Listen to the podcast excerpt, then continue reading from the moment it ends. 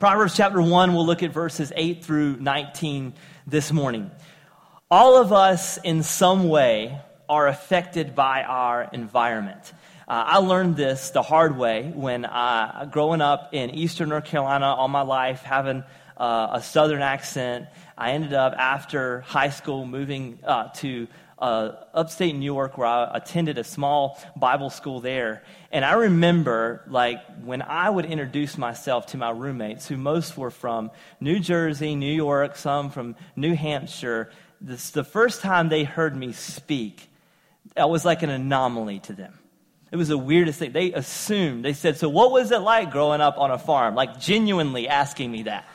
And I don't even think my southern accent is that strong, but to them, it was really strong. And so they would begin to ask me, okay, well, tell me about yourself. And then, well, I'd say, well, my name is Ben. And they'd say, what? Dan? No, Ben. You been where? Like, no, Ben. Well, spell it. B E N. Oh, Ben. I'm like, no, Ben. No, it's Ben. And so, like, every time I would go somewhere and I have to introduce myself, we went through this think. Like, oh, Dan. No, it's not Dan. Ben. You've been where? No, it's Ben. B E N. Oh, Ben. And it was like over and over. So when I would just go places after a couple of weeks of doing this, every single person I met, what's your name? I'm like, Ben. Like I just gave in, right?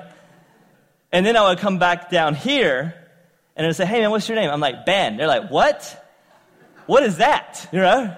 Oh, Ben. Oh, Ben. Okay, B E N. Yeah, got it.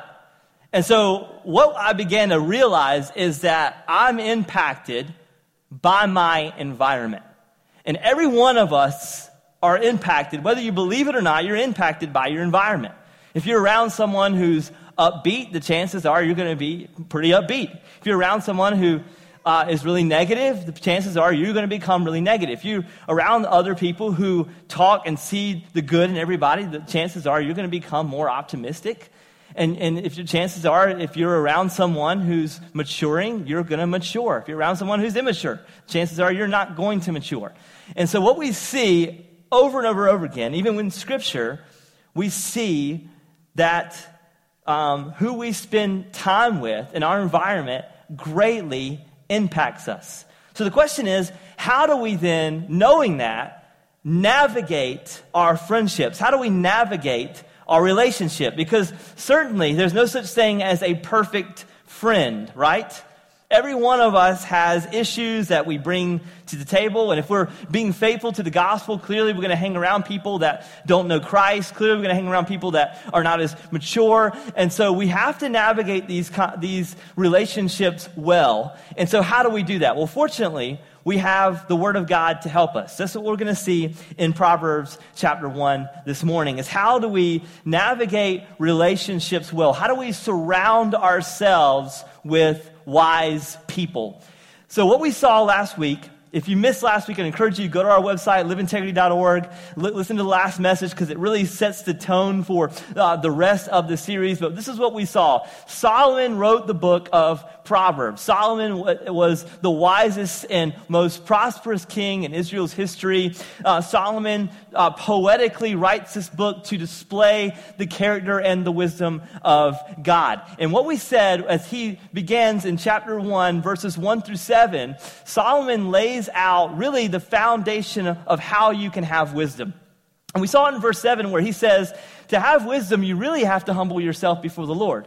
Without, without um, humbling, self, humbling yourself before the Lord, you're not going to have wisdom. And so, what he does, he, he gives you this sort of overview of the book. This is my goal for the book. I want to lay out the wisdom of God. I want you, in order to have the wisdom of God, to humble yourself before the Lord, walk in humility, receive God's truth. And then from verse 7 all the way through, chapter 1, verse 7, all the way through the rest of chapter 1, and then really through the rest of the book, he's applying that same idea. This is how you humble yourself before the Lord and receive God's truth in marriage. This is how you do it with parenting. This is how you do it with friendships. This is how you do it with money. This is how you do it with the way you communicate to other people. This is how you do it in the way that you demonstrate living your life. And so, what we begin to see now from, again, verse 7, humbling yourself before the Lord, this is how you begin to receive wisdom. He goes right into relationships the kind of people that we choose to spend our time with. That's the very first thing he talks about from verse 7, humbling yourself before the Lord. And so let me show you what he does next. Look at verse 8.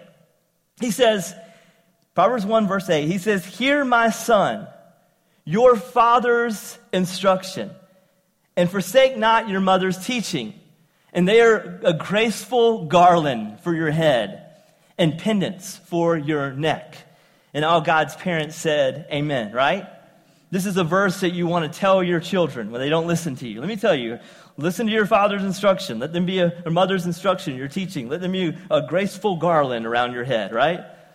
Throughout the Proverbs, this is what you see. You'll see this language about a father or a mother's instruction. As a matter of fact, the way that uh, Solomon describes wisdom, he describes wisdom as a woman, as a mother right? That's a good thing, right, ladies? He describes you as being wiser than men, okay? And it's in there in the Bible. This is what it says, right?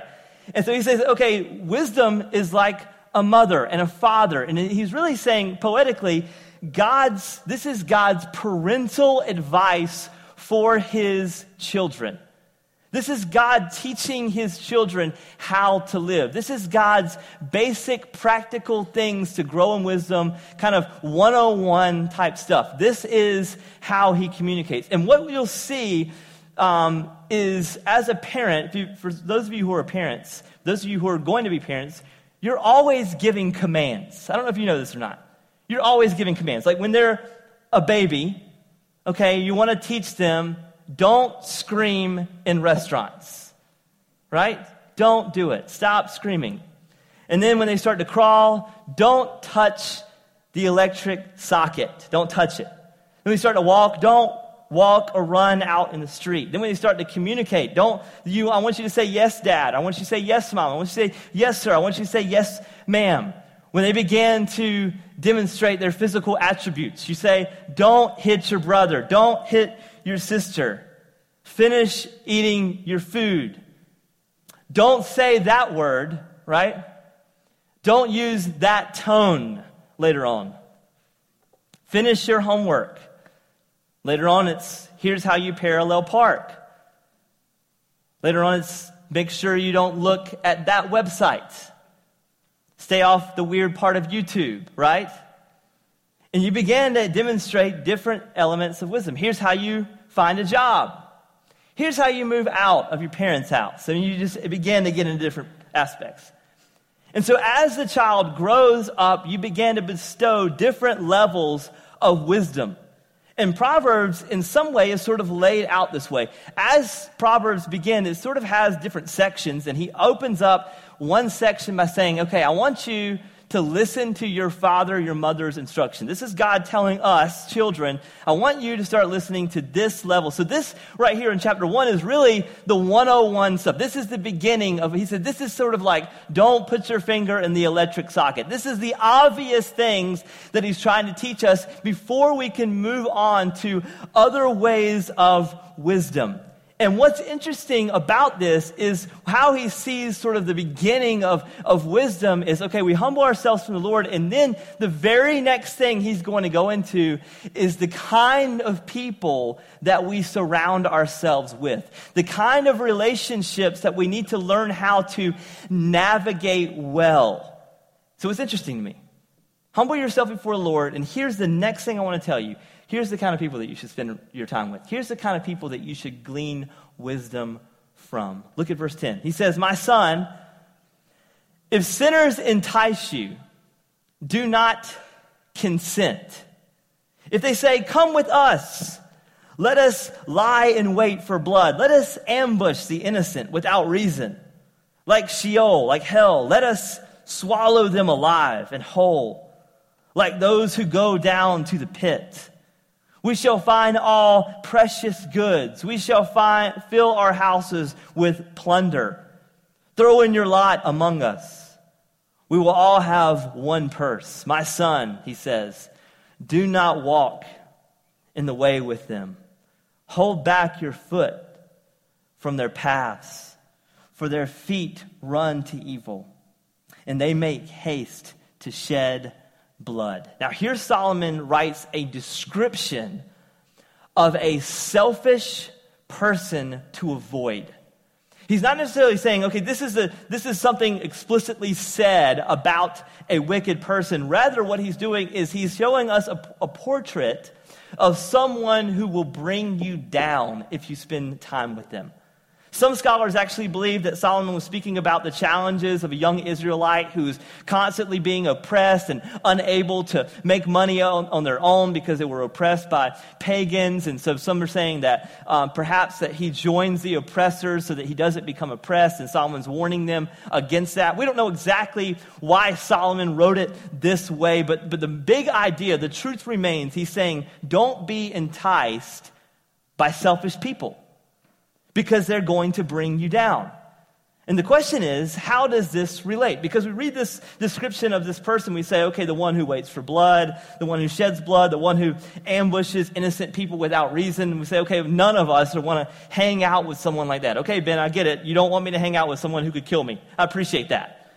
How wise, right? But again, we have to remember the genre that this is written. It's written as poetry. He's, he's giving us a description of a self centered person. As we read it, the description is really the opposite of someone who lives a gospel centered life. This is a person that he describes as someone who takes rather than someone who gives. Because the gospel centered life is one that's really about Christ and what Christ has done. So throughout the New Testament, we see a life centered around the gospel is really one that begins with sacrifice. Because that's what Christ did for us, right? Jesus Christ saw us as one not to take from, but one to give to. He gave to us life. He saw us as dead in our sins, and He died for us so that we could be rescued from our sins and we could be set free from our sins and have an abundant life on, here on earth and have eternal life in heaven. And so Christ, when He came, He sacrificed for us so that we could have life. And then what we do when we trust in that sacrifice and repent of our sins and surrender our life to Him, then we live our lives sacrificially out of gratitude for all that Christ has done. So now all, all, all of our relationships don't look like I'm going to take from you. All of our relationships that we build is I want to give to you. I want to give to you to display the gospel. I want to give to you so that you would see the hope that I too have in Christ. And so, what Solomon does is describe a person. We can see this now on this side of the cross.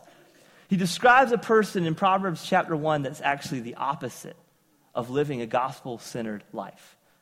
And so, what I want to do so that we can compare and contrast I want, I want us to look at Romans chapter 12. So if you have your, hold your Bible in uh, one place in Proverbs chapter 1, uh, then flip over to Romans chapter 12. If you have an app, you don't even have to worry about it, right?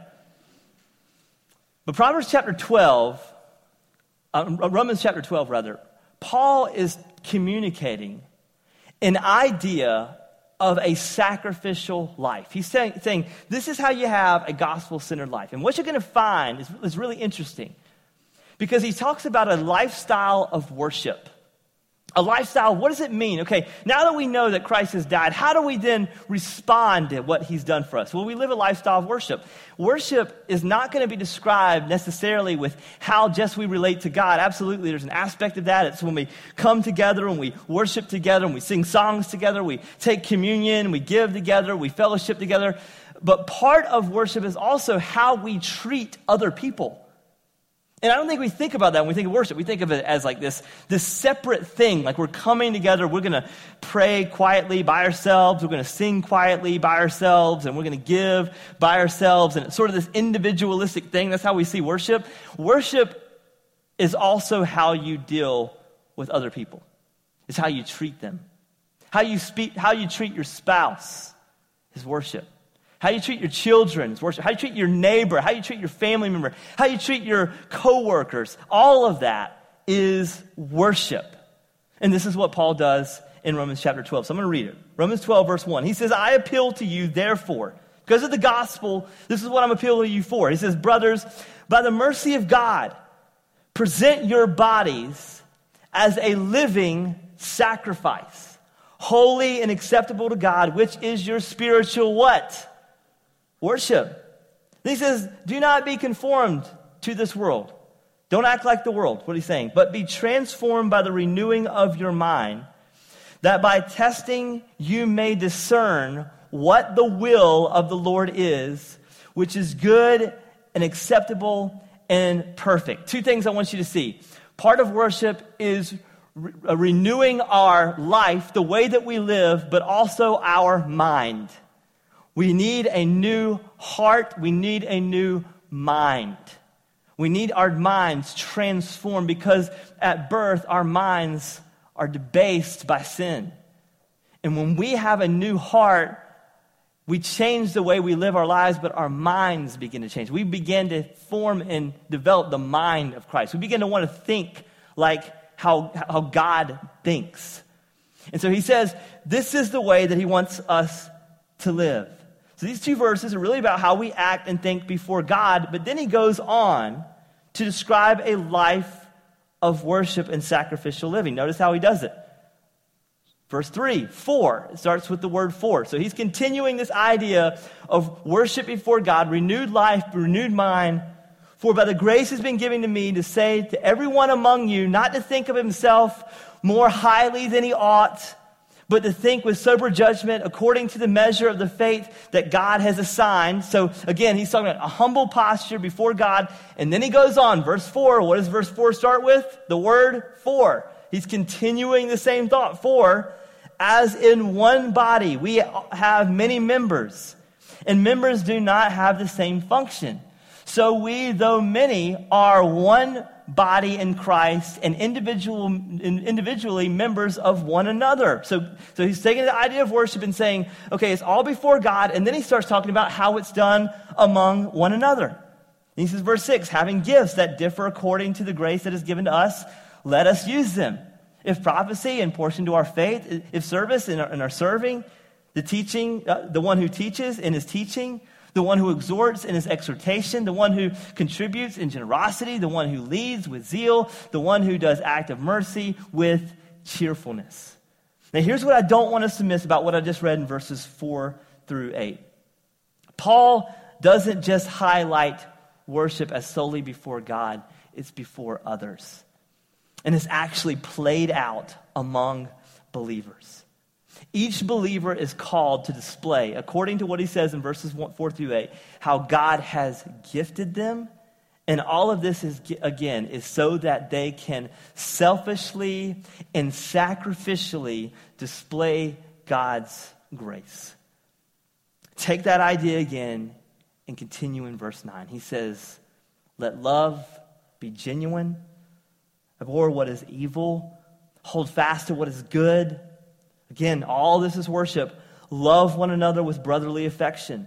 Outdo one another in showing honor. Do not be slothful in zeal. Be fervent in spirit. Serve the Lord. Rejoice in hope. Be patient in tribulation. Be constant in prayer. Contribute to the needs of the saints. Seek to show hospitality. Bless those who persecute you. Bless and do not curse them. Rejoice with those who rejoice. Weep with those who weep. Live in harmony with one another. Do not be haughty, but associate with the lowly. Never be wise in your own sight. How much of this is dealing with how we treat other people? Most of it, right? So, yeah, you have this humble posture in verses 1 through 2 and how we are before God. We want to live as a living sacrifice. In verse 3, we see, okay, he's not going to think himself more highly than he should. He thinks of himself humbly. And then the rest of it, 4 all the way through, the rest really of chapter 12, is how we relate to other people. It's how we live our life as a living sacrifice among other people. And that's how the, that's what a gospel centered life looks like. That's how gospel community looks like. He says that their love would be genuine. Their love would be genuine, verse 9. Meaning we don't show act of kind, acts of kindness in order to get something out of another person. We show acts of kindness and we show real and genuine love and grace without expecting anything in return. He talks about to abhor what is evil It means we fight sin together. We don't like to see sin destroy our, the friends that we have around us. He says brotherly affection. It means we treat each other like family. We honor each other, verse 10. We're zealous for Christ and we serve the Lord together, verse 11. We're patient with each other when, when life can be messy through tribulation, verse 12. We contribute to those of us who are in need, in verse 13. Do you see, friends, the beauty of this community. And sadly, when we read it, we don't think this is even possible to have friendships like this. We say, man, that's impossible. I've never seen a community like this. I've actually seen the community like this happen here at Integrity Church. I've seen people patient through tribulation with one another. I've seen people hate the sin in other people's lives and love them enough to talk about it and display it and even confront in it and build up encouragement in it. Man, I've seen people being treated like family among the body of Christ. I've seen that. It doesn't happen perfectly, it doesn't happen always. But I've seen that happen. Why does it, why haven't seen that happen? Because that is what happens when the Holy Spirit changes a person's life. When the Holy Spirit changes a person's life, they begin to live their lives sacrificially. They begin to live selfless, sacrificial lives caring for those around them. And so the gospel centered life is one that finds relationships, listen, with the sole intention to maximize the gospel in another person's life. This is life that one that looks intentionally for new ways to display the gospel with those they encounter. And that's the whole reason why relationships are built. Relationships are built in the gospel centered life, relationships are built around the gospel. And so we take this description, we see this description of Paul. He says, okay, this is what it means to, to worship God. This is what it means to be humble before God. This is what it means to live sacrificially among other believers. This is what it means to have friendships. Now take that and compare it to the person that Solomon describes. Let's read it. Solomon, uh, uh, Solomon. Proverbs chapter 1 verse 11. He says, If they say, Come with us, let us lie in wait for blood, let us ambush the innocent without reason, like Sheol, let us swallow them alive and whole, like those who go down to the pit. We shall find all precious goods, we shall fill our houses with plunder. Throw in your lot among us. We will all have one purse. My son, do not walk in the way with them. Hold back your foot from their paths for their feet run to evil, and they make haste to shed blood. So, a few things that Solomon points out here. This person that he describes, we look at it and we say, okay, this person's evil. I know we should avoid an evil person. Most of us don't think of us in this way. But really, what he's describing, again, is a person that builds relationships not to give, but to take. This person builds relationships only to gain something for themselves. And what does he say? You look at even how he describes them in verse 17. For the vain is a net, a, a net, a net spread in, in the sight of any bird. But these men lie in wait for their own blood. They set an ambush for their own lives. Such are the ways of everyone who is greedy for unjust gain. It takes away the life of its possessors. How does he describe it? It's like trapping an animal. This is a person who just finds, who just traps people to take from them. And he says, but, but what does he say in, in verse uh, 18 at the very end? He says, they set an ambush for their own lives. And what he means by this is someone who consistently does that, their reputation destroys themselves. Look at verse 19. He says, such are the ways of everyone who is greedy for unjust gain. It takes away the life of its possessors. Even though someone lives that way and consistently takes, people eventually pick up on it. It's the re- reputation that ambushes him, it destroys him. So, yes, this person builds a relationship to take rather than to give. But that lifestyle, he says, doesn't deliver, it only leads to destruction. And for this reason, Solomon has two simple warnings. He says, My son, verse 10, if sinners entice you Do not consent. And then in verse 15, he says, My son, do not walk in the way with them. Hold back your foot from their paths. And it may seem that Solomon is saying, okay, I want you to only hang out with perfect people. That's not what he's saying. What he's really saying is he's asking the question is of who are you influenced by? How are you allowing your environment to affect you? Who are you mimicking? That's what he's asking. My father, um, about 10 or 12 years ago, he had his first uh, hip replacement surgery. And I remember, like, for years, he would walk with a limp and, like, he would not go to the doctor. We'd like, Dad, you have to go. And eventually, over time, he would, his limp got continually worse until when they finally did do the hip replacement surgery and they cut him up, like, his, his hip actually crumbled, like, in, this, in, like, in, in surgery, right? And I remember like for like a, like a solid year, like he was limping everywhere he went. And my little brother, um, is 14 years younger than me. He was probably uh, 15 or so then, or 12 or something like that. And my little brother wants to do everything that my dad does. Like if my dad wears a hat, my brother wears that kind of hat. My, my dad has cowboy boots, my brother wears cowboy boots. My, you know, everything that my dad does, my little brother does. And I'll never forget, like my brother was in, in, he's in great shape, he's an athlete. But when he was 12 years old, when my dad went through that season where he limped, guess what my brother would, how he would walk? Everywhere my little brother went, he was limping. I'm like, bro, are you all right? He's like, yeah. I'm like, you seem like you're limping. He's like, oh, am I? Oh, oh, oh. And he would walk normal. Why was he limping? Because he wanted to mimic the person that he looked up to the most. And every one of us do that in some way. Why do we mimic people? You ever been around someone, you start to talk like them, or maybe you laugh like them, maybe you do some gestures like them, right? Well, you do that because you like that person or you want that person to like you. And that's why we mimic people. And so Solomon's description, he's really describing the way that the world works. This is the way that the world works. Don't try to get them to like you by doing what they do. You're not going to make an impact that way. But this is the way of the world.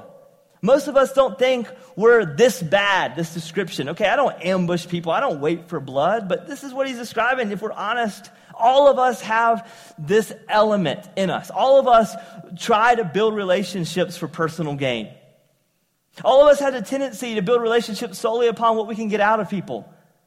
Maybe it's money, maybe it's success, maybe it's validation, maybe it's justification, whatever it is, that's what we do. But he's saying that's the way of the world. Don't be like the world. That this is simple message that Solomon's saying, don't do what the world does in terms of how the world navigates relationships. You can be better believer. That's what he's saying. Now here's what he's not saying. He's not saying that Christians, we can't be friends with non believers. We can't be friends with people that aren't like us. We should be a separatist community and we should have no contact with the outside world like the people from the village or something like that. Spoiler alert, right? He's not saying that we shouldn't be friends with non believers, but what he is saying is that we shouldn't gain our influence by the way the world works, specifically in how we treat others. When it comes to how we treat others, we should look primarily at the sacrifice of Christ. We should look at the gospel. And Solomon gives us insight on how to navigate relationships that encourage us to have godly wisdom. And so we have to be wise with how we define our relationships with other people, knowing that we're called to have relationships that are difficult with non believers or maybe people who aren't mature. And so, what I have to do in my own life, I have to think about relationships really in, in three different categories. First of all, every believer, if you want to grow in wisdom, you have to have mentors. You have to have people that can show you wisdom and walk you through wisdom. You have to have peers, people that you do life with, and you also have to have people that you want to reach out to. And so it's important that you see these categories so we can clearly define how to move forward and we can clearly understand who we're gaining wisdom from. Mentors are people that we see as mature believers that we can learn from. We look to them, the, to them to teach us and to model for us what wisdom looks like and applying truth. These are people that are helping us grow. And we see these relationships as okay, this is who I'm growing from. And then peers. Peers are people that we see as friends that we want to hang out with. These are people that we do life with, we share experiences with, we share joy with, we share sorrows together. We're vulnerable with these people. We see these relationships. Okay, these aren't just people I'm growing from, these are people I'm actually growing with. And then we have people that we're reaching out to. These are people that we're trying to disciple. Most likely they don't know Christ, so we're trying to share the gospel with them. Or maybe they're just in need of maturity and you're trying to be their mentor. And so we, we see these relationships not as growing from or growing with, but we're helping them grow. And so it's men- mentors we're growing with, peers we're growing, uh, mentors we're growing from, peers we're growing with, outreach we're helping grow. And obviously, mentors and peers, some of these things can overlap, but it's important that we really think through the differences. And the major distinction who we're really trying is really who we're reaching out to. Because if you're living in community, you need to make sure that the people that you're living in community with, that you're growing from and you're growing with, that they're safe people. You need to make sure that you can trust them with things that you tell them. You need to make sure that you can trust their judgment and discernment, that they can tell you the truth, that they can rightly love you based on what Scripture says about what love is. You make sure you can trust them around your spouse and your children. You make sure you can trust them enough to be in community with them. And I find that a lot of younger people with, or couples struggle to understand how to navigate friends well. And they don't know how to look, for, look out for people who aren't necessarily good for them as far as gleaning in wisdom. But we have to remember that we're greatly affected by our environment. And if we don't find wise people to surround ourselves with, we most likely won't grow in wisdom. And so I have really two questions for you this morning. First of all, first question I have is do you, who do you allow to influence you when it comes to wisdom? Do you allow people in your life to give you truth? Are you living in gospel community with other believers where love is genuine, where sin is fought, and there's a family affection that you have for one another. Because that's the relationship where you can grow in wisdom. And the other question I have for you this morning is how are you influencing other people? Do you model genuine sacrifice in your relationships? Or are you just looking for relationships based on how you can get something out of it rather than furthering the gospel? And these two important, these are questions are critical. Who you allow yourself to, who, who do you allow to influence you, and how are you influencing others? These questions are critical because, church, it's our prayer as elders, as pastors, as church, that we would be believers who grow in discernment when it comes to how to build and navigate relationships with others.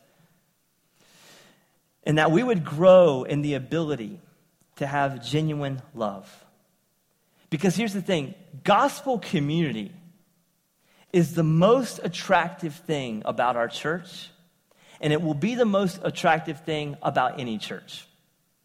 And I know a lot of churches, including ourselves, sometimes we're tempted to put so much emphasis on the Sunday morning gathering or the, the website or the way that the church is branded or the way the music sounds, or the way the preaching is or the programs that we have. Let me tell you something.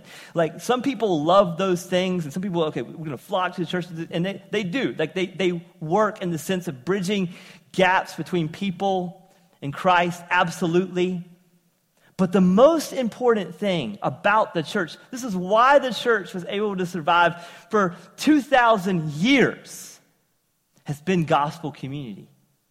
People seeing a difference in your life and people seeing the difference in how you live your life among other believers. And so it's important that you begin to learn what that looks like now. Because when the world sees the opposite from the church, when the world looks at the church and says, man, the church just wants to take from me, the church just wants my money, the church just wants me to volunteer, they just want my time, they don't want to pour into me. And they look at the relationship like Solomon describes a person who just lives and builds relationships just to take. The world is turned off from the gospel.